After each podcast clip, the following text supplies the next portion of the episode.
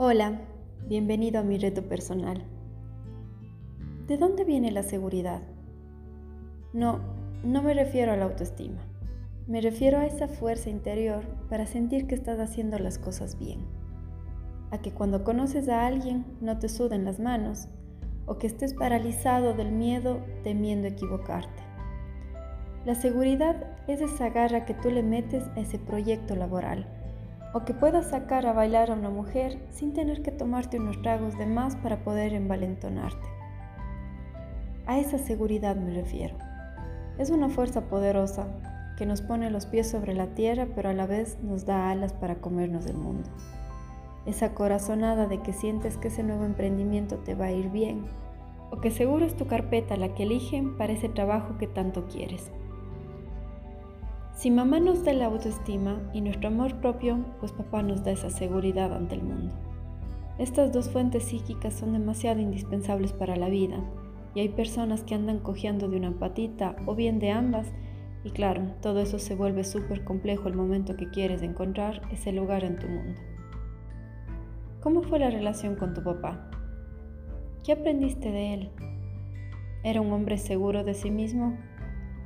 ¿Era un hombre que estaba seguro de lo que hacía o sentía que jamás le valoraron? ¿Fue alguien ausente en tu vida? Pues puedes entender muchas cosas que te han estado pasando hasta hoy nada más por responderte estas preguntas. Ahora muy bien, si en tu caso tienes un papá del cual puedes sentirte orgulloso porque te heredó grandes dosis de seguridad, pues siéntete afortunado. Pero si tú has vivido todo lo contrario a esto, te entiendo. Hay personas que no logran entender lo difícil que puede ser confiar en ti mismo cuando nunca recibiste eso de tus papás, cuando nunca encontraste un ejemplo digno de respetar o también de imitar. Si en tu caso te das cuenta que la ausencia de tu papá te marcó o que la inseguridad de él fue súper heredada, pues tienes un gran desafío frente a ti. Pero te tengo una buena noticia. Esto es completamente trabajable. El momento que entiendes la raíz de todo esto es mucho más fácil empezar a construir de nuevo. No es un trabajo fácil, pero sí es posible. ¿Sabes cuál fue la historia infantil de tu papá? Él pudo ser un niño feliz o tuvo que cargar con demasiadas cosas a su corta edad. Te vuelvo a repetir, uno no puede dar lo que no recibió es muy difícil a menos que lo hayas trabajado con una conciencia gigante. Y en muchos casos es así.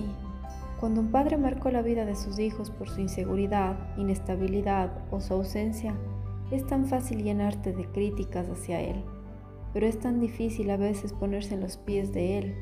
¿Cómo diablos un niño que no tuvo papá puede llegar a ser un excelente papá? No por eso vamos a justificar el ciclo de dolor que se va transmitiendo de generación en generación, pero para eso estamos aquí, ¿no? Para cortar esos patrones, esas cadenas y hacer un camino distinto para las generaciones que vendrán. Te voy a poner un ejemplo claro para que puedas entenderme esto que te acabo de decir. Imagínate que tú habías aplicado un trabajo y te acaba de llegar un correo diciendo que mañana empiezas a las 8 de la mañana, que tu oficina está en el quinto piso y ahí tienes todos los materiales. Cuando llegas no hay absolutamente nadie que te diga qué debes hacer. No hay alguien que te oriente cuáles son tus funciones, cómo es el sistema de entrega de los proyectos, em, en qué momento sales, a quién le entregas las cosas, etc. ¿Te sentirías ansioso o ansiosa? Claro que sí. Seguro te sentirías perdido, abrumado y hasta con ganas de salir corriendo porque no hay nadie que te diga si estás haciendo bien o mal o si por ahí va la cosa. Muy bien, pues esa sensación debes triplicarla muchísimo más cuando estás pensando en que alguien debe convertirse en mamá o en papá sin haber tenido una. Por eso, muchos terminan huyendo de diferentes formas porque estar haciendo ese rol sintiéndose tan perdido es angustiante. Es por eso que muchas empresas en el momento que contratan a alguien suelen tener una semana de entrenamiento. De esa manera es como te dan una hoja de ruta para saber por dónde debes de ir y de qué manera puedes hacer mejor tu trabajo. Nuestros padres son entrenadores Algunos tienen súper claro el panorama, pero otros están más que perdidos. No los culpes, hicieron lo mejor que pudieron con lo que tuvieron.